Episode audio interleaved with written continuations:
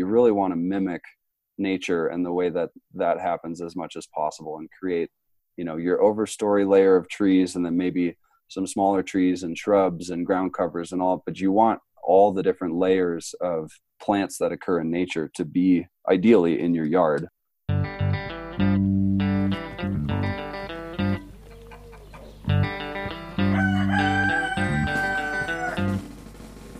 On today's episode, we have John Romans. We talk shade canopies, soil building, plant root health and how it affects the soil, where to plant, water management and water systems, an intro to biodynamic farming, including the local scene and how farmers and wine growers are using these methods, and finally, current weather patterns and what that means for our yards and soil. Please subscribe to the Get in My Garden podcast on iTunes and other podcasting apps, and leave positive reviews if you like the show. I think it's a joy to to connect with the property that you're living on and kind of grow with that property. Hi, I'm uh, John Romans. I'm the owner of Future Roots Regenerative Landscapes. You're located in New Mexico, and we have a unique environment here. How mm-hmm. did you end up moving here, first of all, and then can you speak a little bit to what, what particular problems that we have here? Sure. So I'm actually originally from the uh, Twin Cities area in Minnesota. So pretty big, uh, pretty big difference coming from the land of 10,000 lakes down to, uh, you know, Santa Fe, New Mexico. But um, I got interested in horticulture uh, in my undergraduate studies. I was actually majoring in business and uh, in entrepreneurial management. Just took an intro biological, uh, you know, sciences lab course on plant propagation and kind of a general deal, and um, just was fascinated by the plants and you know all of their different properties and and um, kind of went with it from there. So then I ended up uh, double majoring in horticulture and business. Yeah, and then well, I think uh, that's really interesting to a lot of people who are listening because my podcast has been focused on people doing creative businesses that are focused on the earth. My personal question was always like, what? How are we going to get people to understand what you know more sustainable methods of landscaping. So um, when i learned about what you're doing i thought that was really interesting particularly like how what kind of conversations you're having about what you're doing with your customers. Right. So kind of the you know biggest thing right off the bat uh, as far as new mexico and and you know the high desert and all of that is uh, we have pretty thoroughly depleted soil from you know various things that have been happening uh, either via human activity or, or just you know over time. My starting point with a lot of customers is to address the soil. Um, we kind of have a, a, ground up philosophy if you will. You know things need a good substrate and good biological activity and diversity in the soil in order to get a jump start in this pretty harsh uh, climate and landscape that we have. So that's kind of the starting point is you know really taking a look at the soil. A lot of times it's been almost completely devegetated, which makes it really difficult to get infiltration by precipitation or even you know just your drip irrigation kind of the supplemental watering programs that a lot of people use and then you know so the biggest things are really soil and then creating shade. Um, i see. you know kind of create creating a more hospitable environment for understory plants. And so a lot of people say trees are kind of the backbone of the landscape. So i really uh, emphasize getting trees in and and this has numerous benefits from you know increasing the energy efficiency of the home. Um, you know a well placed tree can actually reduce you know heating and cooling costs throughout the year by in some cases more than 25% which is pretty significant. No kidding. Wow. yeah. And then also you know at the altitude that we're at um, you know our uv index is very high which means that the sun in many cases in all cases is going to be much stronger than you know somewhere closer to sea level. So when you go to the nursery and you read on the tag that a plant wants full sun well here in new mexico that's i've found that that's often not the case and it's more like a half day sun or even just you know two or three hours. Interesting. Um, so by by you know ha- setting up that overstory canopy of of shade you allow plants to get either morning or afternoon sun. As the sun is rising or setting it will come in at an angle underneath the canopy of the tree and and then during the heat of the day that tree canopy is going to shade those and give them a little bit of a break and you know increase moisture retention reduce evaporation things like that And so in New Mexico, so if someone has basically a weed patch in their yard or they're in the countryside, how much you're going to have to bring in new organic matter, right, to supplement the soil? Is that correct? Always the case. Okay.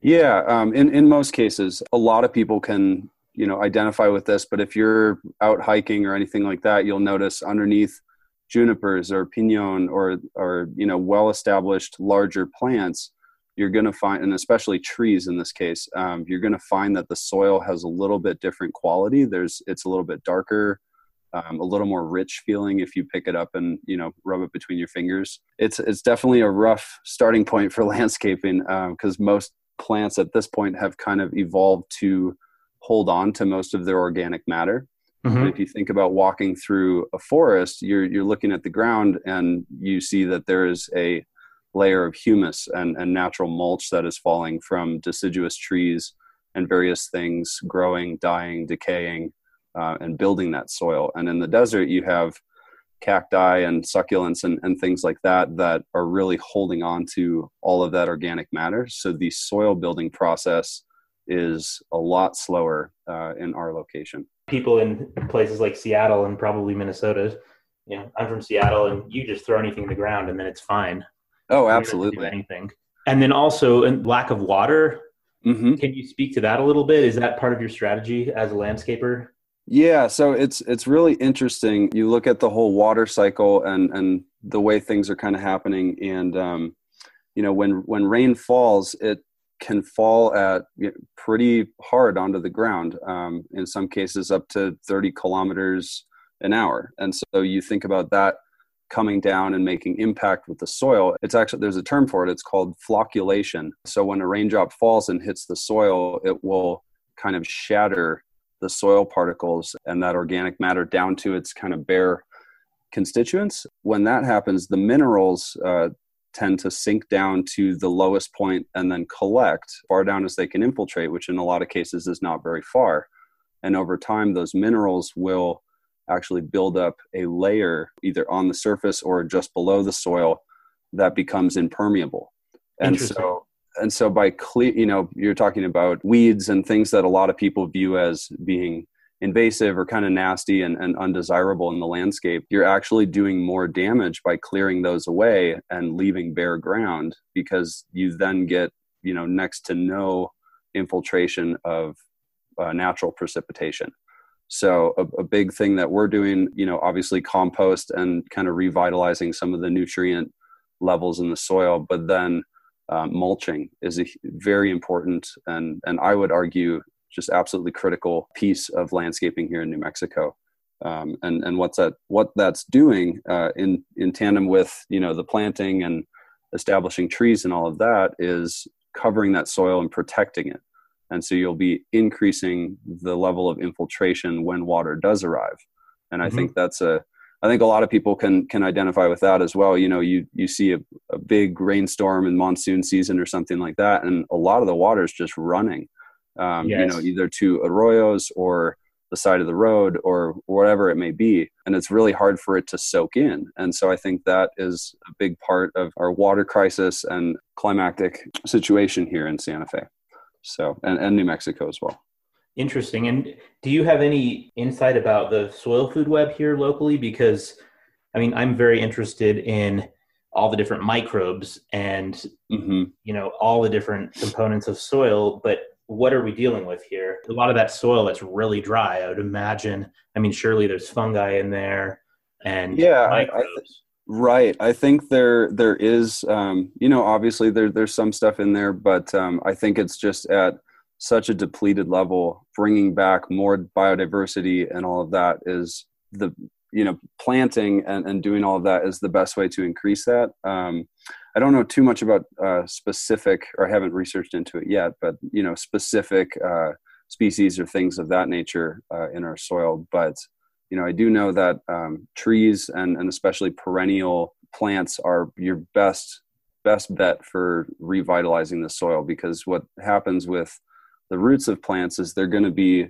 secreting kind of sticky carbohydrates and, and sugary substances that are going to feed the microorganisms. And then what happens as the microorganisms are attracted to that is they you know obviously they contain water they're living organisms um, and they're also coated with a watery membrane around the outside of them. Right. Um, and so they will create more porous space in the soil. So just the act of putting roots into the ground will over time increase the soil's ability to hold water. Yes so. that seems so critical. Mm-hmm, absolutely and how what so when you're talking to people i'm sure that a lot of your customers in Santa Fe are savvy and they know about the soil food web and they know about simple methods to improve their landscape. But mm-hmm. how do you convert people who aren't there yet? They they just right. they are pouring chemicals in their yard. They don't understand mm-hmm. um, how the ecosystem works. Yeah. Um, well, I kind of, you know, one way that you can approach it is everybody speaks the language of money. So you can approach it from a financial standpoint and uh-huh. you can tell them, you know, look, you can either put this put this mulch down and this compost and then start build and then plant into it and start building your organic matter and your soil health naturally and let nature do the work or you can continue to spraying chemicals on weeds and and have a really tough time of of keeping everything under control and you know putting fertilizers in and all of that but why not save yourself the money and just take the step in the right direction right off the bat by by just re- trying to revegetate. I think that's a lot of people understand that. Mm-hmm. Um, and then especially there's the whole kind of uh, the gravel lovers and the mulch lovers. You know, there's a lot of people really like the aesthetic of gravel. And when you kind of just break it down for people, like if you think about gravel, it does inc- increase your drainage, but you know you're not building any soil. Like soil will actually start to build on top of gravel. And so when people are putting down weed barrier and then a couple inches of gravel, yeah, that's great. It's protecting the soil and all of that. But the weeds that you're going to find germinating are usually more pioneer species like your uh, Russian thistle or tumbleweed, uh, kochia, you know, all of those type of things. Mm-hmm. They're they're wind-borne seeds.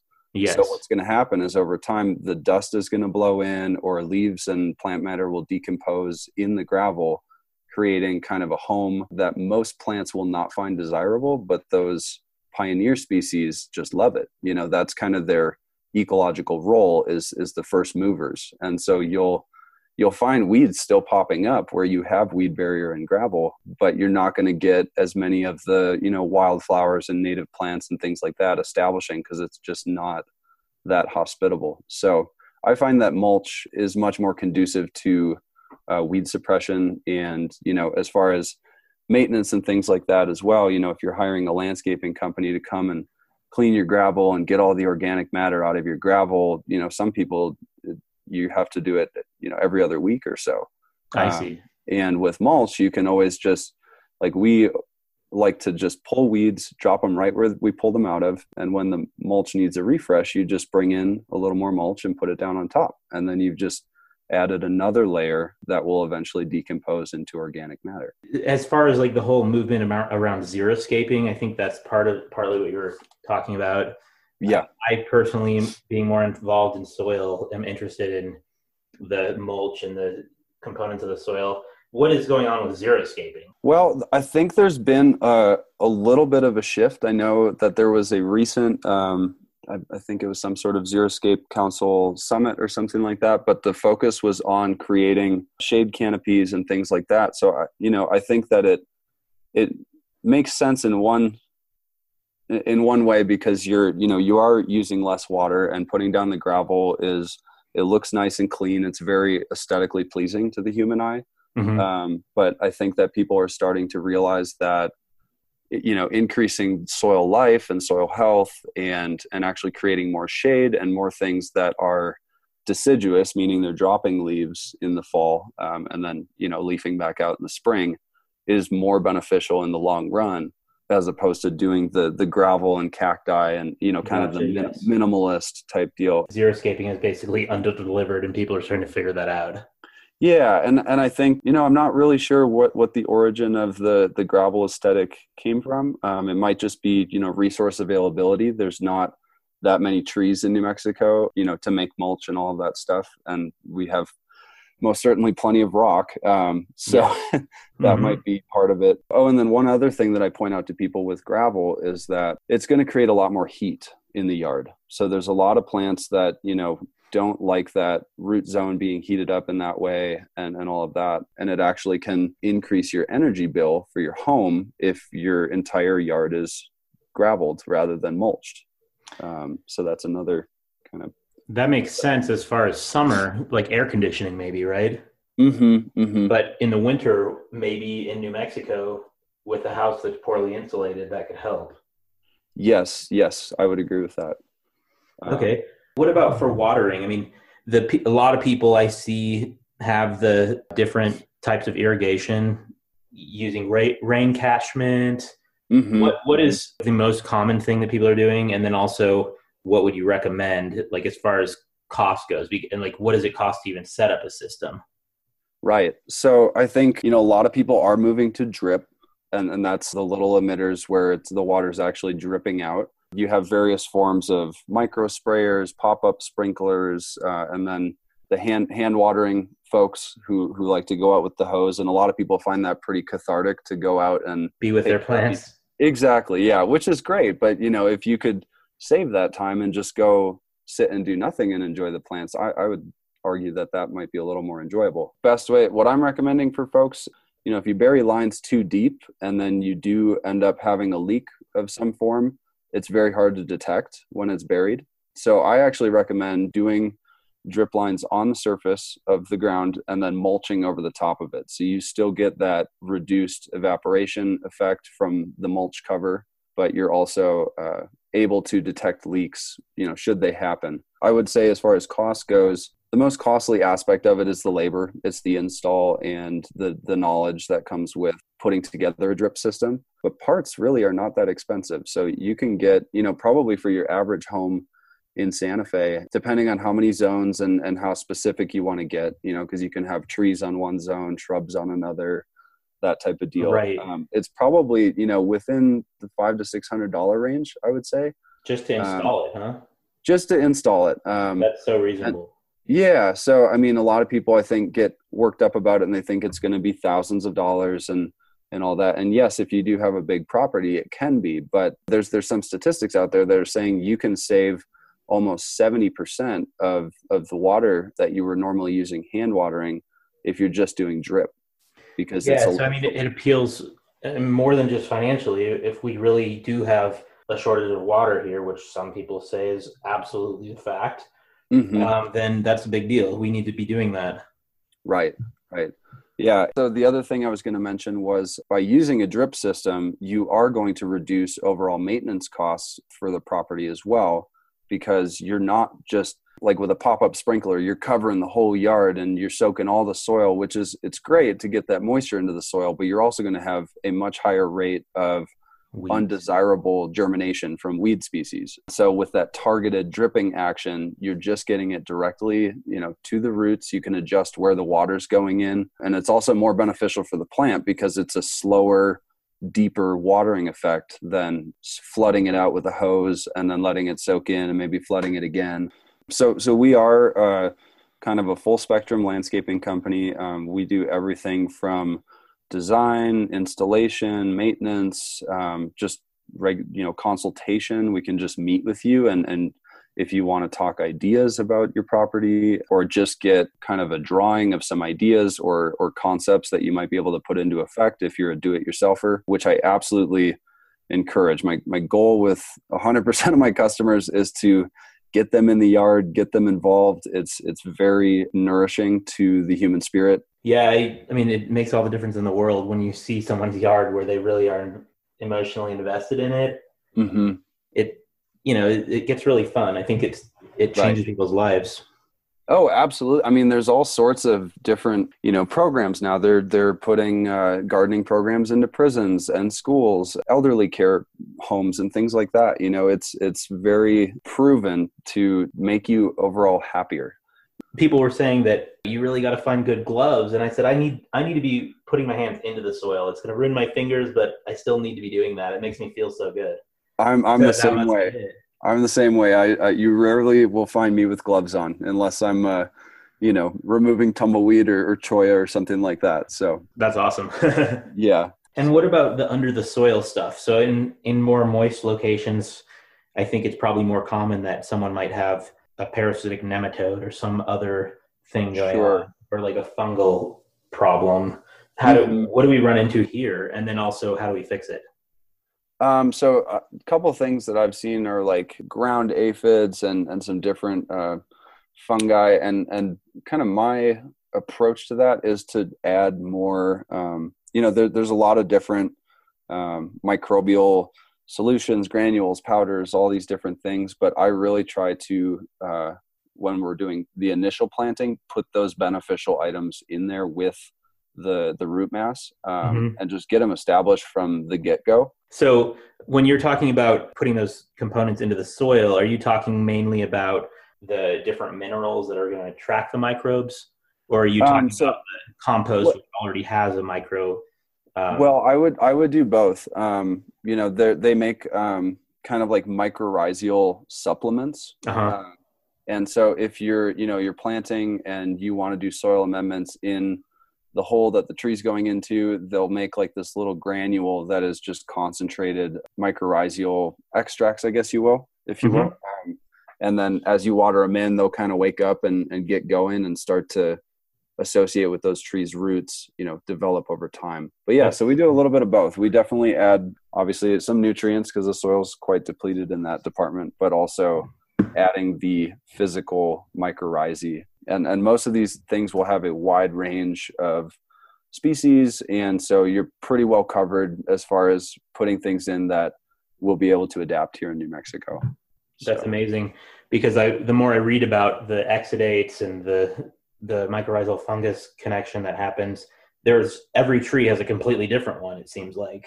Right right. So they've and got the products already that yeah yeah and and they make some that are you know a little bit more kind of like broadacre broadcasting type deals where you'll mix them into 100 gallons and then and then do a spray application on everything and then mulch over the top of that but I've also found that you can really get some awesome colonization happening just by putting down wood chip mulch. Oh yeah. So if you go back, you know, within a couple months, you'll pull those wood chips apart and just see all this white network, you know, the the mycorrhizae uh, doing their thing.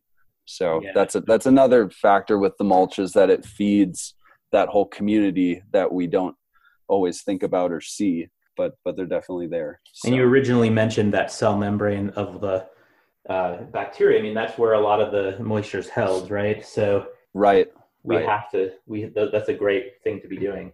Yeah, no, it it definitely should be a priority because just by them being and and usually they'll you know like you were saying associate with specific plants so creating the greatest amount of biodiversity in your landscape plant wise will also then in turn create the greatest amount of biodiversity below the soil.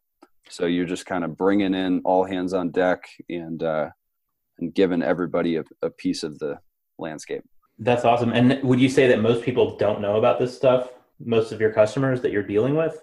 I think it's less talked about. Yeah, I, th- I think definitely it's one area. You know, we don't really think about soil health. I mean, you think about soil health in general, but then you don't really know what to do about it. It's just like put in more compost and, you know, more nutrients or, or whatever. But, you know, I, I have noticed that there's a lot of great programs going on here in Santa Fe and elsewhere that are doing a great job of, of educating people, like the Master Gardeners Association and all of that.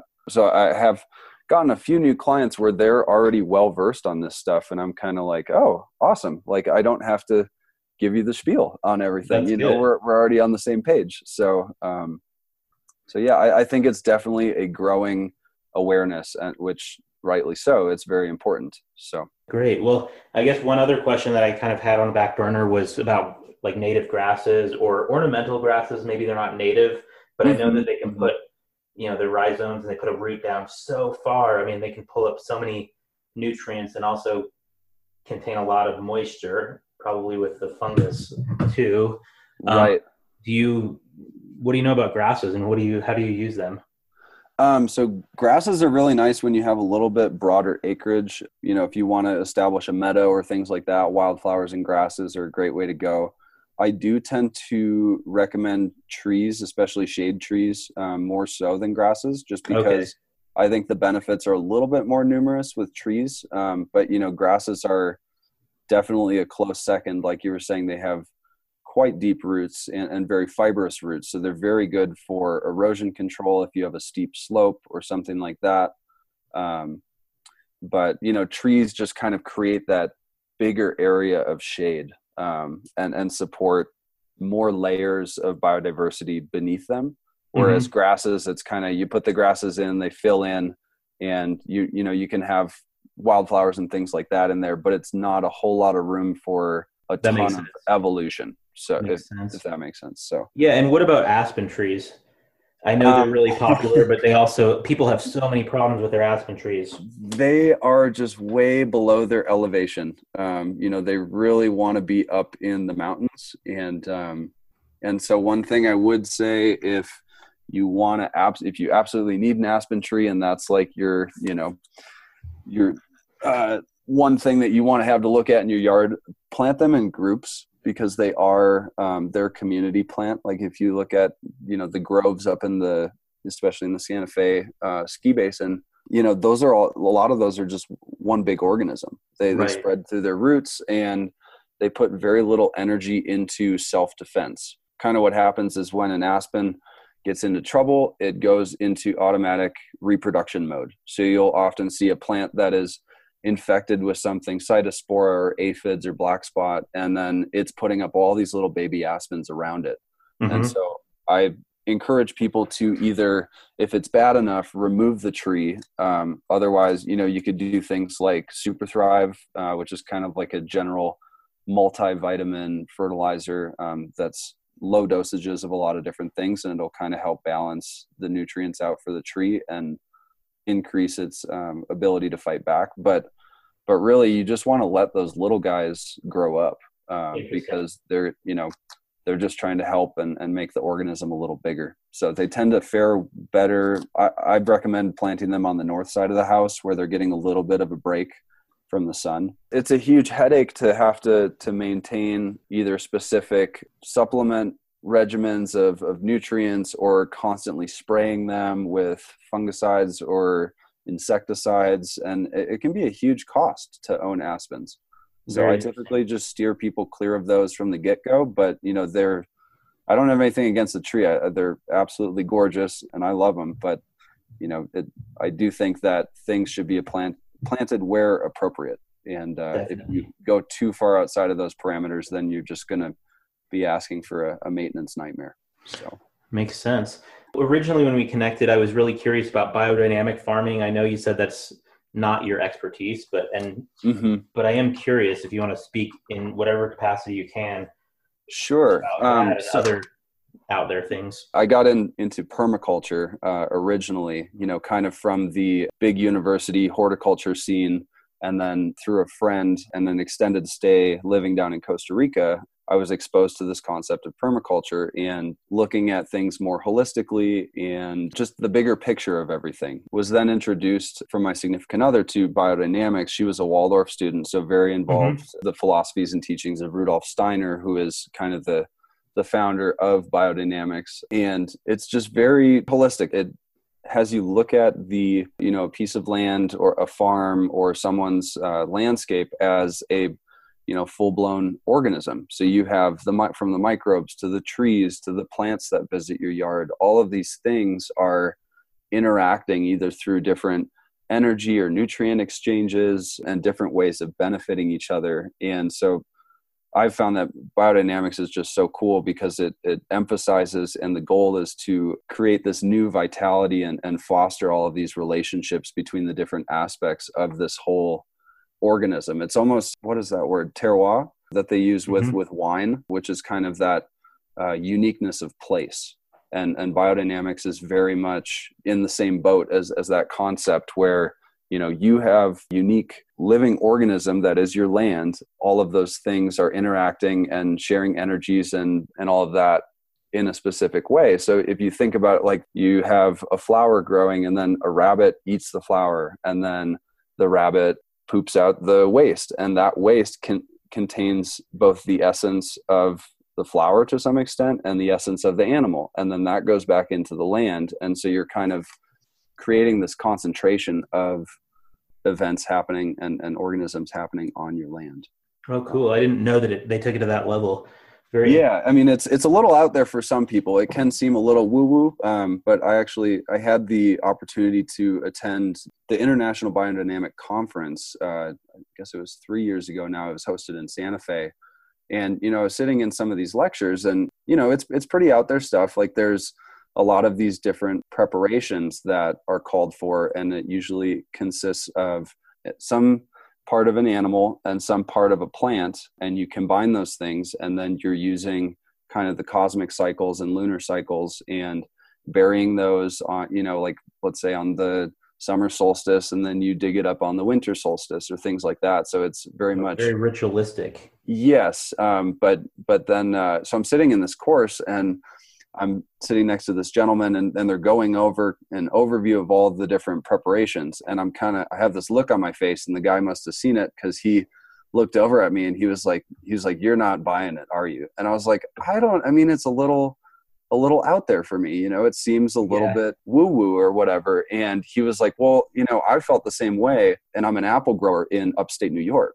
And I was like very skeptical of all of this until several years in a row, he, um, you know, he was a biodynamic practitioner and, and applying these preparations on his orchards. There were several years where there's one preparation that uses a part of the valerian plant, mm-hmm. um, which is supposed to have warming properties. And so it's supposed to be a frost protection spray that you would apply the night before a late freeze and it'll theory protect your blooms. And he was telling me that all of those years where they had these random late freezes and more erratic weather patterns like 95% of his competition didn't have apples that year and he had apples. It's amazing. so he was he was using these these uh, preparations and it was working for him. So he was like you know i'm coming at it from a practical sense. I'm a businessman. I need to make a profit and feed my family and all of that.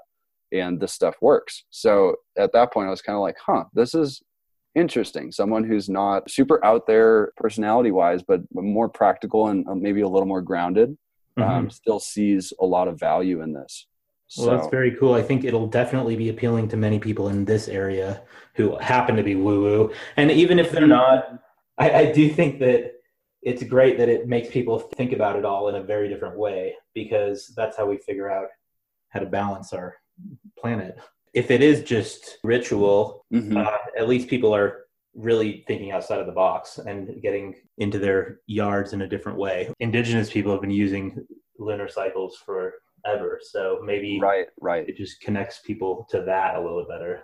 Well, and another interesting thing at this conference, there was a team up from Mexico that were also, uh, you know, giving a presentation, and they were talking about, you know, some of the the older indigenous peoples of that area of Central America. It's almost an exact parallel of these preparations that Steiner, who was from Europe, came up with they were doing it but with their available resources so where it was cow manure in a cow horn being buried it was goat manure in a coconut or something like that. So it was using their available resources, but for the same end goal. And and it was almost an exact. I believe it was Aztec people. I might be mistaken. It was Aztec or Mayan. But you know, so there's these records of, of this stuff going on in different areas of the world and, and boasting the same effects or the same intent. So Amazing. that was pretty interesting. You've introduced people to what it is because I think most people have no idea.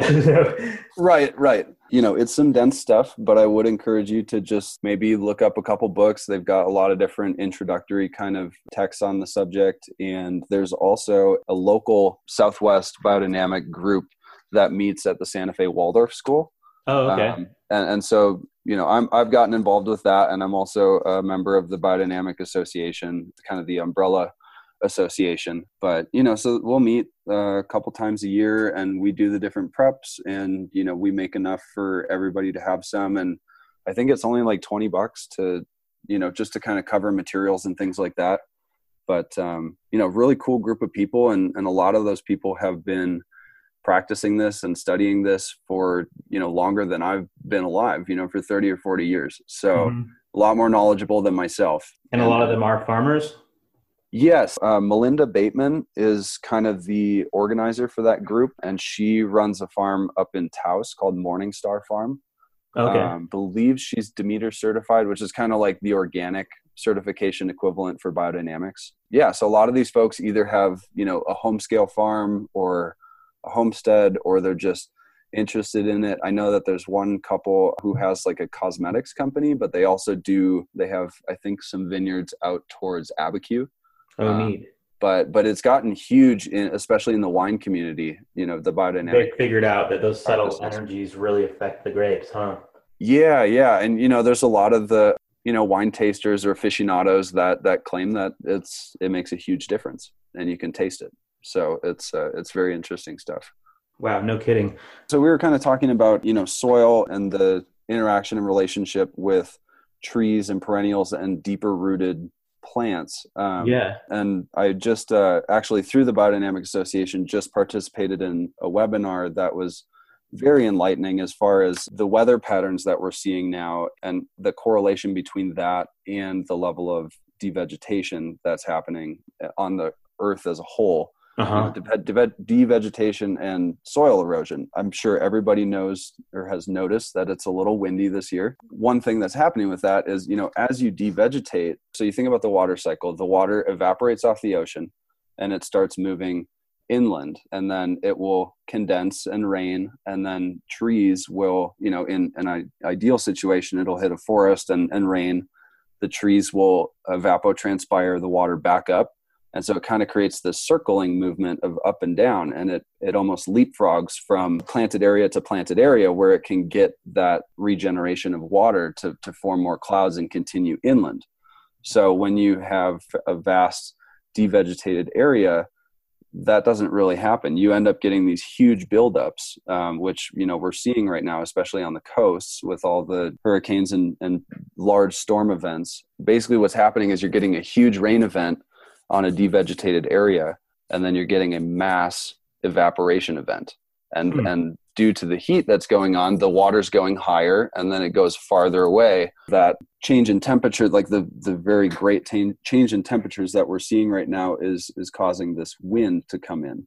But that's kind of where a lot of that is coming from. And so revegetating the landscape and doing trees and perennials and water catchment and all of that is going to help moderate temperatures and therefore moderate weather events, create a little bit more stability. And so I, I really think that, that makes sense to me.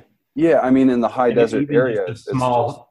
Just, I mean, just maintaining that moisture helps so mm-hmm. much. But I mean, it sounds like it's also a worldwide movement. We have to, as a species, just evolve our practices so that we're not. I mean, 20th century farming brought us forward, but now that's over. We need to figure out what's next.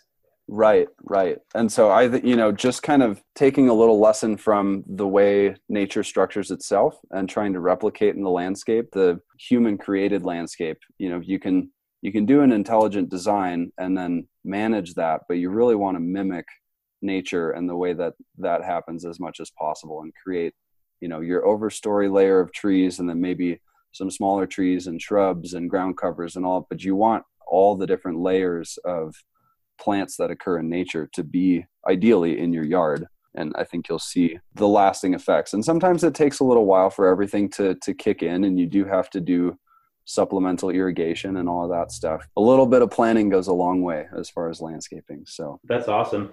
And i've heard people say it takes 13 years to make a landscape yeah, yeah. It's uh, usually with um, you know permaculture design and that. A lot of people will say that it pops after seven or eight years, and you'll really start to see the benefits of a well thought out planting. We try to do things like nitrogen fixers for fruit trees so that you'll have better fruit set. And, um, you know, like dandelions are very beneficial to fruit trees. They produce, I believe it's ethylene oh, okay. from, from the blooms and it will, it will encourage the fruit to set. We're in kind of a, a rough spot right now. You know, the weather's getting more erratic, and I think everybody's really feeling that this this season as far as the heat and temperature fluctuations and the lack of moisture and all of that. And so I think that you know if we get planting and get things in the ground that we can really make a difference you know and also erosion as well is another huge point of you know that we need to address here in santa fe because a lot of people design their yards to shed water and when you do that you're just you're washing your topsoil away and it's mm-hmm. becoming an issue for someone else down the food chain if you will or down that flow of water So I, th- I think they're estimating right now that the Earth is losing about 1% of our global topsoil per year. And we've lost about 50% of global topsoil in the last 150 years. Amazing. So it's uh, it's looking a little bit bleak in that you know they're saying in the next 60 years there might not be topsoil left to plant into. I think we've lost 30% of, of arable land, like farmable land, um, in the last 50 years. I personally have a lot of faith in the the microbes and the, the fungi that they're working with, but I think mm-hmm. that it's going to be saving us at the last minute, maybe. Yeah, yeah. Well, and that's you know it's another kind of saving grace of mulch is it's protecting your soil and it's keeping it where it is. Doing all that like berms and swales, passive rainwater catchment, all of that is just it's you know kind of the the best case scenario as far as how we can address these issues. That's great information. How can people reach you if they're um, local and they want to have your consultation or something? Yes. So I can be reached at future roots landscapes with an S at gmail.com. And then my personal number, it's a Madison area code still. I haven't switched over, but uh, 608 212 3311. All right. Well, very nice to meet you, John. Thank you so much. I appreciate yeah, all your thoughtful answers. Awesome. Well, thank you so much for having me, Aaron.